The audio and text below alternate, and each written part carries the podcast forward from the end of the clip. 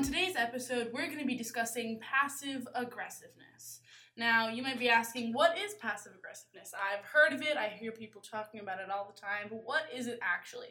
So, if you look up a dictionary definition, it is of or denoting a type of behavior or personality characterized by indirect resistance to the damages of others and an avoidance of direct confrontation, as in pouting, sarcasm, or eye-rolling. Now, if you're anything like me, that made almost no sense. So in layman's terms, essentially, passive aggressiveness is getting a point across, your feelings, for example, like, I feel like I'm being talked over, I feel excluded, in any way possible except directly stating it. Hey, Phoebes, what you reading? Phoebes? Hello? Come on! Oh, I'm sorry, I didn't see you there. Phoebes, are, are you mad at me or something? Because if you are, please tell me what it is I did. Well, if you don't know, I can't help you. Well, I don't know. Well, I can't help you. Okay, well, whatever it is, I, I am very, very sorry, okay? Apology accepted. Okay. So we're we're good? Mm-hmm. All right. I'll, uh, I'll see you later, okay? Bye, fat ass. All right! Phoebe, now come on! Would you please tell me what it is that made you so mad at me? I don't know. I don't remember. So the question, of course, arises, why? Why do people engage in passive-aggressive behavior? Why? The reason people do this is a fear of being direct, a fear of actual, genuine communication. Because communication is scary. Putting yourself out there, that takes bravery, that takes vulnerability. It is a big move. People are scared that by making that big move, by simply going up to their boyfriend or their friend or their kid and saying, hey, I don't like it when you do blank, or hey, can you please stop doing blank? Hey, can you do this instead of that? By simply just doing that, we will be left behind. And it leads back to this, it's this deep ingrained fear we have of being left behind, of being abandoned over asking too much. Moreover, there are a lot of benefits in executing passive aggressiveness that lead people to do them. It's it's like you get all the benefits of communication without any of the negative parts. You being the person who is executing it, right? So all the benefits, you get to appear to be the victim because we're scared that by not being the victim, we won't get what we, what we want. So the second you play the victim, well, you're the one that's being hurt, so it's the other person's responsibility to come to your, you know, salvation and do everything it is to make you feel better, right? Because the problem is now framed as something that you are, like, going through and the other person needs to support you in. So by playing the victim, you get what you want. You make the other person understand what's wrong. That's the other benefit, right? You are quite easily displaying the problem to the other person. And you get to make them feel terrible about themselves. All of the blame is put on them. And you don't have to go through any of the challenging parts. You don't have to be brave enough to say what's wrong. And you don't have to be direct. Because being direct takes a lot of bravery. I think this gets into another reason why people are passive-aggressive, is starting that conversation about what's wrong is super scary when there hasn't been anything set up beforehand. Right? Me simply going up to you and saying, yo, I don't like it when you do that, is really, really scary because no one asked me to tell you. No one is like saying, hey, Isabel, can you explain to me in detail exactly what it is you want me to do?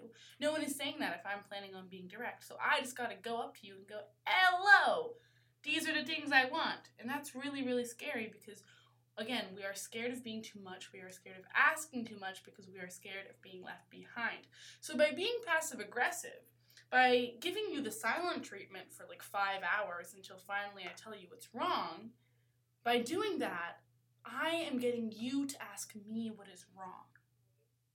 So instead of going up to you and going, hi mom, so I really don't like it when you talk about my grades in front of other people because it makes me feel really ashamed and kind of makes me feel like you're putting me down. Instead of doing that, which is totally valid, and you and your mom could have an easy, open discussion. Well, that's really scary to just go up to your mom and say that first part. So instead of doing that, you spend a couple hours moping around the house and acting as though you're sad. Well, this is going to make your mom go, what is wrong? you're not going to answer. Now, humans are very inquisitive, curious beings. If there's someone we care about that is acting sad, we're going to keep inquiring as to what is wrong. Is there anything we can do? And so that is exactly what your mom in this scenario would do. No, no, come on. What is wrong, sweetheart? What is wrong? What is going on? Tell me. You can tell me.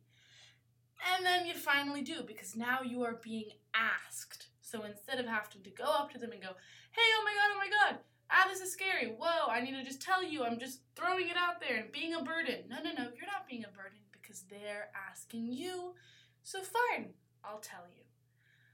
And although in theory that is valid because direct communication is scary, but it causes long-term issues. You may feel really good and you may feel it's really easy when you do passive-aggressive behavior, when you execute passive-aggressive behavior, but in reality, you are causing cracks in your relationship that will later come to enhance your downfall.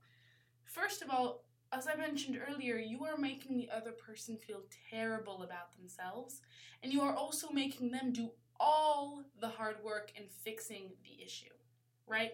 You are saying, oh, I'm sad, and you're essentially just like doing a trust fall randomly, and the other person is just running to you and trying to catch you and put you back up. So instead of both of you kind of working together to try and figure out the best way to move forward, you're just putting it all on them.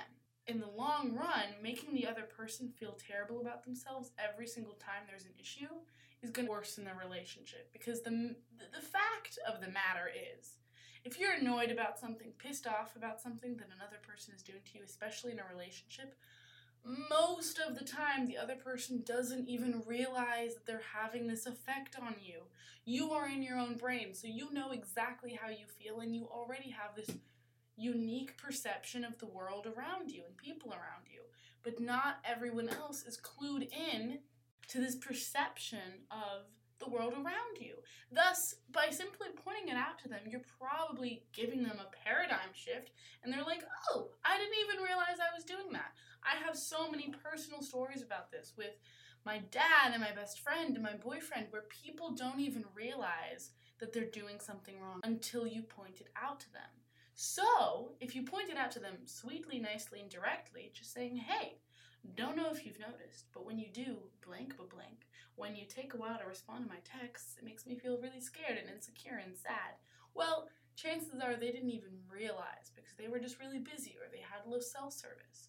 And so, by simply being really open to them, you're allowing them to fix their mistakes before they get, they are painted by you as this perpetrator, as this mean person who's doing these things these things to you on purpose.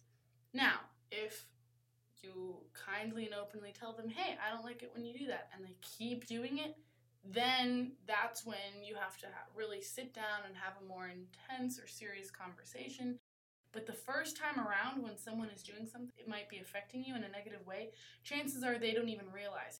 So when you are passive-aggressive, you're making them feel bad about something they didn't even know they were doing. What that's going to do is that's going to create a slow simmering form of dissent, of repressed resentment.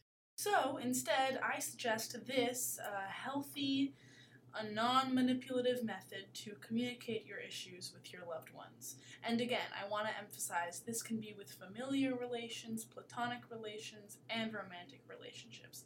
I think passive aggressiveness has this way of manifesting itself, especially when it comes to media examples, only in romantic relationships. But no, this this applies to any relationships you have with literally anyone. It can be your dog walker for all I care. So anytime you feel like you're about to do something passive-aggressive, ask yourself, why am I doing this? Then identify the problem. Do I feel like my partner isn't showing me enough attention? Do I feel like my friend is talking over me? Do I feel excluded by my loved ones? Whatever it is, turn it into an I statement. Now, I know this is very cliche, redundant, stupid, mayhaps, but just trust me. So say, you know, I feel like blank when blank the blank happens. And take that I statement to the very person who you have an issue with, and you will find, I, I, I guarantee you, you will find that you will be able to have a solid, open, and direct conversation with that person about the issue and make your relationship